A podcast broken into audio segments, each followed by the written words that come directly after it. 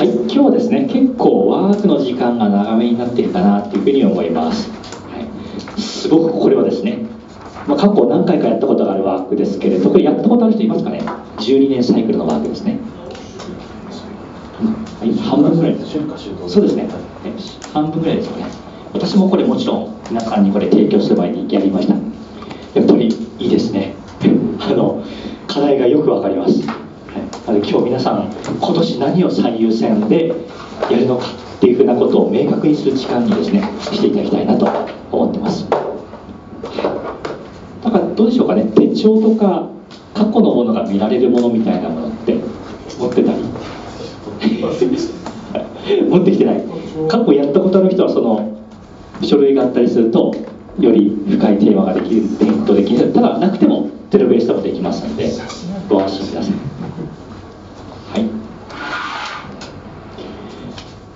では準備はよろしいでしょうか。はい。まず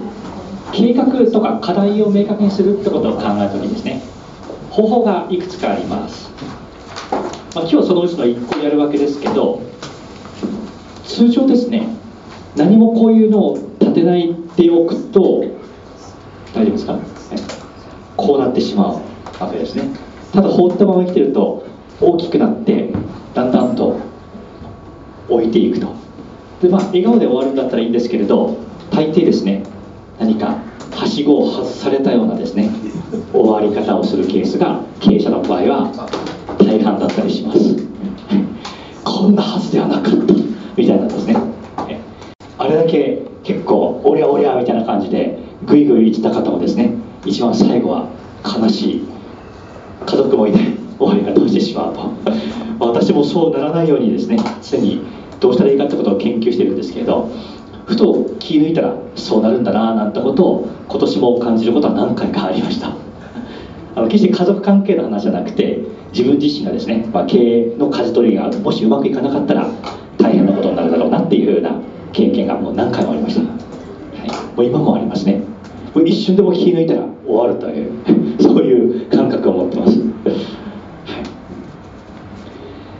い、でそうならないためにゴールっていうものを明確にして未来から逆算して進んでいくっていう考え方がまず一つ重要なものとしてありますね、まあ、去年はサクセスナビゲーターってことで伝えました。人生。まず人生計画を作ります。そして10年計画を作ります。で3年計画作ってそれで今年1年何するかを決めるっていうような考え方ですね。これをやってる人っていますかねおゴーちゃんやってる去年なんか講座作ったので、ああれですね。あのサクセスナビゲーターの人生計画ですね。10年3年1年はどうですか？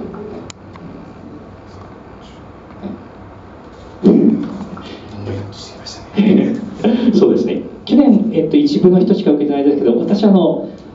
3年計画1年計画を作るってところも受けたんですね。もうなんで去年1年計画はこの人生計画から落とし込むってことまでやりました。で具体的には在宅所サービスのパーソナル加盟店をどういうふうに支援していくのかっていう計画を立てるところまでやりました。で、まあ、過去うまくいったんですけどうまくいかなかったところも残って、まあ、そこが今課題として残ってたりします。はいまあ、これ王道となるやり方ですね。これは王道なんですけど私はですね王道では見えないようなものっていうものを見ていきたいなと思いがあって大切にしてるのがもう一個の方法です。これは何かというと繰り返し起こることに目を向けるっていうようなことなんですね。あの繰り返し起こってることに放っておくと気づかなかったりします。それがですねいいことだったらいいんですけど良くない場合はあるんですね。良くないことが定期的繰り返し起こってると。あとは逆に良いことが繰り返し起こってる起こるってことが分かるんであればその起こることを前もって予測して起こしてしまうってこともできるわけなんです。サイクルが分かればですね。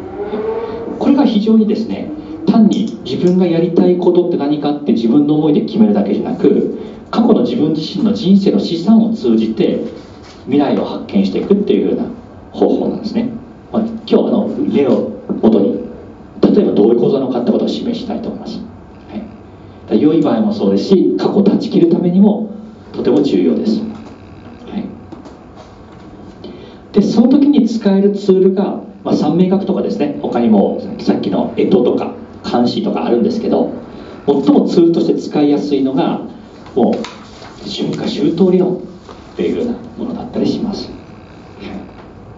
これは春夏秋冬ってものが人生においても3年おきで訪れてくると。そして合計で12年サイクルで人生は回ってるんですっていうふうな考え方ですね、まあ、これも天才的な神田正義さんの発明だと思いますね、はい、春夏秋冬に置き換えたがゆえに分かりやすくなったと。これ授業で言うと導入期成長期成熟期衰退期っていうこれが3年ずつ訪れていくっていう考え方でしょうか、はい、はい、導入期っていうのはこれまさに冬ですね。で春。春になると成長が始まります。で夏になってくるとですねこれが成熟していくと。で秋になっていくとやっぱり枯れていくので、まあ、衰退、実際は事業の場合はここが刈り取るっていう部分になるわけで決して悪い話じゃないんですけどただ方向性ベクトルとしてはですね終わっていくっていうのが秋ですね。はい、はい、まず今日はこれをですねもう一回思い出すところからいきたいと思うんですけど皆さん自分がどこか分かるでしょうか？で初めてのこれ初めての方いますか？はい。初めての方は今スマートフォンはありますかね？スマートフォンで春夏秋冬理論判定でですね検索するとご自身の季節が分かるので調べていただけませんでしょうか。はい。ですでにやってる方はですね何年目かって分かりますかね。春夏秋冬は分かってもその何年目かとかが分からない人もいるかもしれません。大丈夫でしょうか。はいどうぞ。これって変わる時期っていつでしたっけ？2月の3日ですね。はい、これは今もうすぐ変わるんですよね。そうです、はい、私はですね秋の今3年目で来年2月4日から冬の1年目に入ります。ちょうど切り替わりなんですね。あえっ、ー、とごめんなさい。来月です、はい、来月2月4日から私は冬の1年目というですねスタートに戻ります。私もそうですねうんそうですか。ちょっと皆さん一人一人に聞いてみましょう。今えっ、ー、とちょっとマイクを回しますね。ミカリンが。現在の季節が冬ってことは次の2月4日から冬2年目。あはい。次が冬2年目ですね。はい、はい、ありました。はいありがとうございます。では回していっていただけますか。はい。えー、っと今が夏で夏2年目です。夏2年目ですね。はいはい、これこれ今今表示されてるのが、えー、2月の2日までえそうですね。わかりました。じゃあ今は、えー、秋2年目。なるほど。秋2年目ですね。はい、はい、ありがとうございます。はい、どうぞ。まだまだ検索中ですねはいはい、えー、今現在秋2年目になりますはいありがとうございます、現在夏2年目です？はいありがとうございます。もう絶好調ですねよくわかりますね。秋な雰囲気になってきたです今夏1年の僕は来年絶好調。おすごいですね、はい。もう事業やもうできてますね。よしやろう。はい、では在宅の方にもお願いしたいと思うんですけどその章はどうでしょうかはいえーと、今秋3年目で2月から冬1年目はい私と一緒ですねはいありがとうございますはいではタティはどうでしょうか？はい、えー、現在冬3年目ですね。はい、冬3年目ですね。はい、これから明るくなると。はい、ありがとうございます。そうですね。はい、では吉田さんお話できますかね。えあ、大丈夫ですね。すいません。ちょっと10分ぐらいなんかパソコン切れてたんで、ちょっと状況ずっと分かったんで、何を答えそうですか。えっ、ー、と、春夏秋冬理論、春夏秋冬理論判定っていうですね、キーワードで検索いただいてですねご自身の季節をですね調べていただきたいなと思います。これまたはい後でチャレンジいただきたいと思います。はい。では中村さんは出ましたでしょうかね？春2年目。春2年目ですね。はいありがとうございます。はい。これがまず現時点のものだってことでですね理解をしておいていただきたいと思います。で具体的にそれがどういうふうに流れていってるのかっていうのを今度例私の例で示しましょう。これが5ページ目なんですけどちょっとこれ手元だと見えにくいので別紙を用意していきます。はい資料の方。今夏初めての人は意味分かんなかったと思いますけれどここの私の例で見るとですね、はい、ここで見ると分かると思います。ここのえっ、ー、と今年があそうかもうちょっと下で見ないと分かんないですね。はい。今年が2020年のこれ今前半です。ここが秋の3年目なんですね私がですね。皆さんここが今調べていただいたものはここだと。2020年のところ。秋3って書いてあるところが皆さんの年だと思っていただきたいと思います、まあ、そこがですね皆さんのそこが起点になってこれから先も3年ずつで季節が変わっていくと。でこれ1行で同じ1同じ年が2行あってですね前半後半ってなってる何かっていうとちょっとですね2月切れ切れ目が2月の3日4日のところにあるのでまだその前の年の余波とか流れは前半まで影響あるだろうということで前半の部分までを去年までとの流れと同じで見ています。で私はこれ今は秋の3年目ですけれど2月4日に冬の1年目に変わります。なので今年前半は秋の3年目の傾向があり後半から冬1年目の傾向になっていくっていうそれが分かるような表記にしてるっていうわけなんです、まあ、これ私の書き方なんですけどいやそうじゃないと思う年末で区切った方が分かりやすいって思う人がいたらそうしてくださって OK ですのでそこは変なこだわりは私もありませんから押し付けるつもりはありません、はい、で結構ですねこれをもとに自分自身の起こった出来事って何なのかっていうふうに見ていくっていうのがですねこの春夏秋冬理論の考え方なんですね。で主に例えば仕事のところを通じて出すのでたくさん書いてます。書いてあるんですけれどそれ書いてあることを何な何なのかと起こった出来事は何なのかっていうふうに解釈するときに季節が役立つってことなんですね。例えば7年8年ちょうど12年前の2007年8年の頃っていうのはですね特に2008年は冬に入ってます。冬に入ったところで行った出来事ってものは冬なのでこれから新しい始まりですね。何か大きくなっていくものが始まっていく種をまき始めたんだと。終わりではなくこれから始まるものなんだってものが冬付近にあるっていうふうに考えるといいわけなんです。で春になのあたりに出てくるのはその種をまいたものがですねどういうふうに大きくなったものなのか。つまり春に起こってる出来事はなんか突然大きくなったわけじゃなく種をまく出来事がどっか前にあったはずだ、まあ、そういうことを考えるきっかけにもなっていきます。で夏に起こってる出来事はこれは勝手に大きくなります。暴走するんですね。なのでここで起こってる出来事は結構自分の実力もあるんですけれどそのそれまでやってきたことの集大成ってことなのでもう勢いですね。勢いがついてるっていうような感じなわけです。その例えば夏に入ってからめっちゃ今毎日努力してるから起こることじゃなく冬春に頑張ってきたことが起こっているという勢いづいてるってわけなんですね。ただここはすごい勢いがあるので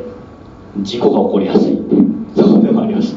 私も経験しましたけどスピードが上がってます。で高速道路を猛スピードで走ってる時には事故に遭うリスクがあります。てな感じで結構夏の真ん中付近とかですね注意していかないとこける出来事が逆にあったりします、はい、私の場合だと夏の2年目の2015年夏にってところですね。SH のシェア人サービスの略称です。クライアントのクレームが発生するっていうことですね、まあ、その辺結構夏になってからクレームが頻発してるっていうのがあります。これ事故ですね、はい、で秋は何かっていうとですね結構静かなんですけど結構業績とかそういう具体的な数字に現れやすいもので全ての集大成の結果が秋っていう考え方になっていきます、はい、そうなんですね。もうこれこそ努力とか関係がないって話になってきます。秋に入ってから努力したことは成果にはならないと言ってもいいぐらいです。秋に何か新しいことを始めてもそれは成果じゃないと。逆に成果出たとしたら実はその成果はその前にやってたことの結果として出たのに過ぎないっていう解釈になるわけです。全く同じアクション。例えば、えーと、秋の3年目の2018年19年ですね。えーと、で人脈ってとこにユヌス博士セッションとかシンガポールの大臣とですね。その出会いがありましたけれどこれはですねなんかこの直近で頑張ったとかそういうもんじゃなくてそれまでやってきた12年間のですね一つの仕上げみたいなそういうイメージなので結果なんですね。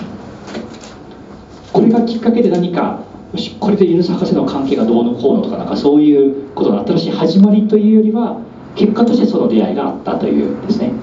ただそれは次冬になっていく時にその出会いをどういうふうにしていくのかっていうのはまた次の課題になっていきます、まあ、実際また3月に犬津博士が来られてですね、えーと、同じようなことやりませんかって声かけられてですね。どうしようかなと思って、えー、あれ大変大変だしなって。っていうような感じでまた次の話が来てるんですね。その選択は私が今できるっていうところなんです。あのががっぷり入ると多分他の仕事を放っとかなきゃできないぐらいになってしまうので多分皆さんとか含めてそれを受けたいです人が現れたらそこに紹介するぐらいなそういう感じにしようかなと今回は 思ってます。またっていうような感じですよね私があれだけやっと終わったのにみたいなものすごく大変でしたねはい、まあ、大体どうでしょうね。初めての方もイメージ湧きましたでしょうかね。この春夏秋冬の捉え方ので、まあ、細かいことは後でですねあのネットで調べていただければ春っていうのはどういう課題なのか冬はどうなのかとかそういうのが分かりますのでぜひネットの情報だけでも勉強していただくといいと思います。で、まあ、これから皆さんにやっていただきたいのはまさにこういうふうに12年分今から12年間を振り返っていただきたいっていうふうなことなんです。でシートもお渡ししますこの後ですね、はい、でどんなふうな書き方をするのか改めてこのシートで。ちょうど2000、え今日やっていただくのが2007年からですね。2007年からなので例えば私としてはどういうふうな解釈をしているのかなんていうふうな見方をですねこの表を元にお話しましょうか、まず2007年に何をやってるかっていうとですね全3回セミナーみたいなことを比較しました。これが実はえー、っとその前の年にグループレクチャーってなる。2006年にグループレクチャーという実は2月からやっていくグループレクチャーの一番の始まりの部分がこの2006年の GL グループレクチャーっていうそれなんですね、それが今形がどんどん変わっていってると、でそれをですねパッケージにしたコンパクトにしたものを作ってるっていうなのが2007年。ですね。でその後に初めて在宅スタッフをこの時採用しています。2007年の秋に在宅スタッフを初めて採用しました。またコラボ会員制度というものを発足してそれらの会員制度を完全にリニューアルするっていうのを秋のこの3年目から2008年ですね。この冬に入っていくところでやっていたりします。12年前にやったことなんですね、はい、でそういう点でですねちょっとこれ先に答え今日の意図を示してしまうとそういう見方で2007年の12年後の19年20年あたりを見ていただくとですねよくわかると思うんですね、はい、この SH というのは支配所サービスで在宅所関係のビジネスです。それのフランチャイズ展開ってものを始めます。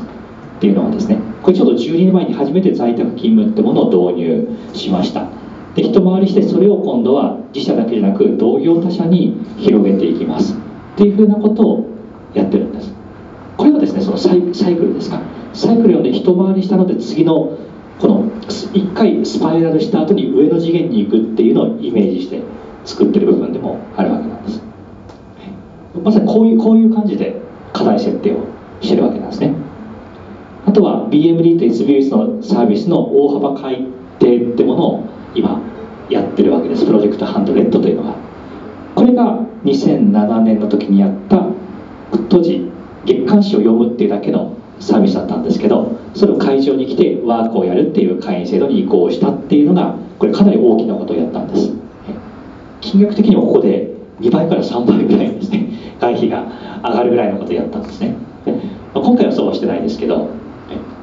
すごい大改革だったわけですけどこれもちょうど12年前をイメージして今のタイミングってものを設けたりしてるんです。そしてこれはこれはですね全く意図しなかったんですけどやっぱり見えたサイクルです。2007年にこの人脈ってところです。シンガポールの J のセミナーを受けたのが2007年でした。ここにて在宅秘書サービスってものを思いついたわけなんですよね。それがですねでしょうか？2019年。前半ですね。シンガポールの駐在の奥さんの方を支援してますっていう方と出会って、まあ、その方にクライアントになっていただいて、まあ、今後シンガポールで在宅症の活動を広めたいみたいなですね、まあ、そういうことが起こりました。そして後半はですね9月ですか。シンガポールの大使館のパーティーに偶然にも足を運んだらですね。シンガポールの大臣労働大臣が来られていてそこで話をすることができたですね。なぜここでシンガポールがこんなにつながるのかと。さらにはですねちょうど2018年の末だったでしたかね。忘年会でシンガポール料理じゃなかったでしたっけ？そうでしたね。偶然がこんなか挟まるのかみたいなですね。まあ料理は置いてました。別に何の料理でもいいわけじゃないですかそういうつながりがこんなにですね他ないですよ。私他シンガポールでつながったなんて。っていうふうなことがやっぱり起こりやすいっていうふうな わけなので。であればもし起こんなかったら起こしていけばいいっていう考え方が使えるってわけなんです、まあ、これがですね、まあ、それそんなの偶然だろうと思ったらそれでそれでいいんです。もう活用しようと思ったらそういう使い方ができるというわけなんですね。なので今日一番最後にやっていただきたいのは2007年とか2008年に何やったかを見てそれと同じようなことをもし今年やるとしたら今だったら何なのかっていうふうな形の課題発見をしていただくっていうのが今日見出していただきたいと思いますね。これ単純単に私何やりたいですとかそういうふうに思っても出てこない ものが出てくるはずなんです。でまあ大体例が分かったと思いますけど私の仕事の場合だとここに書いたら良かったことを書いています。で隣には仕事でうまくいかなかったものを書いています、はい。まあ、今年なども本当にですね収益構図は非常に大変でもうなんとか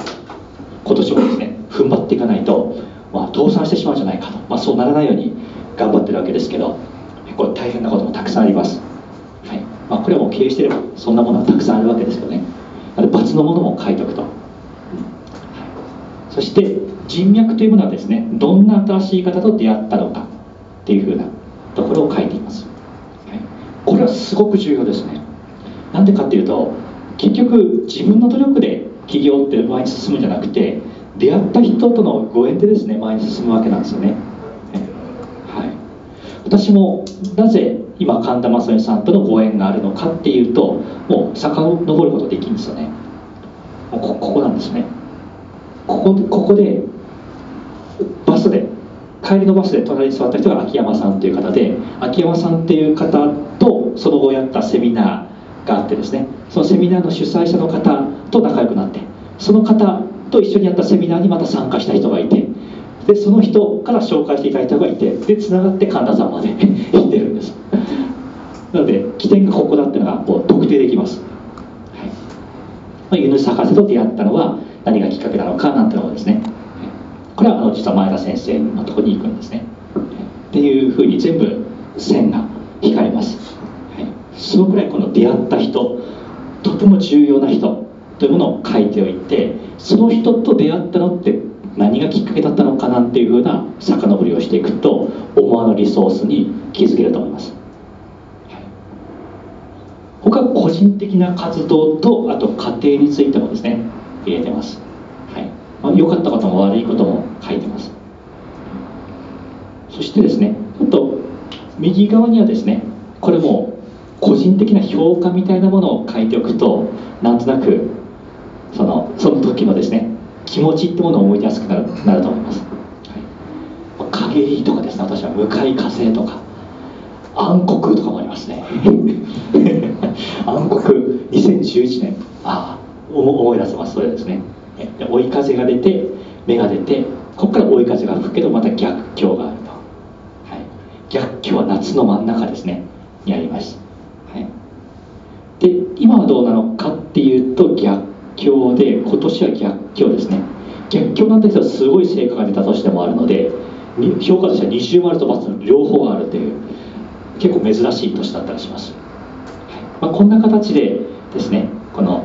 感情レベルも含めてサイクルってものを見ていただきたいなと思うわけです。なんかこれでご質問ある方いますか？書き方ですねはい一旦じゃあマイクを、ねはい。書き方というかですね、えーと、これの性格として夏の2年目に逆境ってあるじゃないですか、はい、夏の2年目に逆境って起こるもんなんですかっていうちょっとなんか何とも言えない質問なんですけど。はい、はい、起こりますね。夏の2年目って一番事故が起こりやすい時なんですね。あのスピードが出てるのでついつい勢い余って突っ込んでしまうっていうなんですね。なので注意してる人は怒らないです。なのでターちゃんはそもそも専門分野がそういうマネジメントなので大丈夫なのかもしれませんけど。いやまあちょっと私も謎に目あのまあすごいでもやや逆境気味かなと思ってるので、うん、なるほど、はい、あやっぱおかしくはないですよ。あの夏の2年目で逆まあ逆境というじゃないです。ちょっとうまくいかないことがあるというのはおかしいなと思ってたんですけど、夏2年目ってものは何でもうまくいくと思うんですけどやっぱスピードが出すぎて調子に乗ってるからうまくいかないと起こるとそういう理解でそうですね、はい、あの語弊がないようにといってもやっぱりそれが一番分かりやすい表現かもしれませんけど、はい。はい、調子に乗るので調子に乗ってることに気づかさせられる出来事が起こるっていうのが正確ですね。なるほど。分かりました、はい。そうなんです。それ、えっと、気が付かないと本当に死んでしまう場合があります、はい、命を落とすってことですね。であの実際にそれっぽいことがあります。えっとここですかね。えー、っと2003年の夏1年目2年夏の2年目ですね。やっぱりそうですね。2003年の夏の2年目っていうのがですねちょうどえー、っと私がですねダイビングのインストラクターでもやろうかなみたいなことを思ってた時だったんですね、はい、でただ同時に一方であの独立もしたいなっていうふうに思っていてですね、はい、もう調子に乗ってですねあの俺独立なんかできるよみたいなですね。でダイビングのインストラクターって結構俺難しいことやるんですね。あの海の中って地図がとか何も線が引いてないところをちゃんとコースを予測してどど何メートルどの方角に何どのくらい何かき進むとどの位置に進むからこう回っていくと元の拠点に何分後に戻ってこられるとかそういう計画まで作ってガイドしていくとかそういうところまでやるぐらい結構高度なそういうトレーニングを受けてた時だったりもしたんですね。もうそんな新しいことを学びながら独立もしようとか考えていてで、まあ、それ私に起こったっていうのはですね実はうちの奥さんがちょうど一緒に潜ってる時にダイビングで事故にあったんです。あのといっても命に支障があるもんじゃないんですけど一度それにかかるともう一生も潜ることができなくなるというような事故でどういうことかっていうとですね、まあ、海に潜るとたくさんの窒素を吸い込みます。で窒素、えーと、潜ると圧力が高いので窒素がぐっと小さくなってこの体の中に吸収されるわけなんですね。でそれが溜まりすぎると人間とおかしくなっちゃうわけなんですけど、まあまずたくさん吸いすぎてしまうと。吸いすぎてしまってでそれがですねあのあまり長い時間吸いすぎてしまうとそれが想像すると思うんです体にまず溜まりますね。で上昇します。すると体に溜まったまま窒素が大きくなるわけです。そうすると皮膚とかこれ細胞が破壊されるんですね。でものすごい痛みを感じるという減圧症っていう病気なんですね、はい、でほとんど普通の人はかかんないです。普通にやつがかかんないのはなぜかかかったっていうですね。そういうまあ私も実は妻も全く同じサイクルで妻も夏の2年目だから調子に乗ってたんだと思うんですね。なのでそこでまあ私も私も含めてうわショックみたいなもうこれで奥さんができなくなったら自分もダイビングできないじゃんみたいなですね。でどうなったのかっていうとそれを課題として捉えてそうかと。やっぱり独立するってそんな簡単なことじゃないよね。っていうふうに思って本当はこれえー、っとサイパンにもともとこの後半に行く予定があったんです。サイパンに行く予定があったんですけどもう病気になっちゃったんで行けないと。それキャンセルをしてどうしたかっていうとよしじゃあ2人で今後の人生計画のために合宿をやろうっていうふうなことで、まあ、せっかくもキャンセル料も返ってきたしいいとこ行こうってことでですね、まあ、リッツ・カールトンのあの大阪まで行ってそこで独立のための合宿をやったっていうのがここだったりします。夏の真ん中でブレーキを踏んだところですね。でそのおかげでその翌年に独立することができたんですね、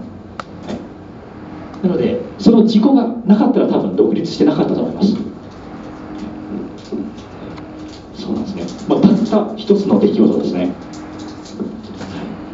それがなかったら私は独立が無理だったと、はい、よろしいでしょうか。夏のど真ん中の出来事ですね。こは大丈夫でしょうかね。はい。ではどうしましょうかね。えー、っと一旦えー、っと切りがいいところなんでちょっと休憩してリフレッシュしてから始めることにしましょうか。で今2時41分ですので2時51分再開でお願いいたします。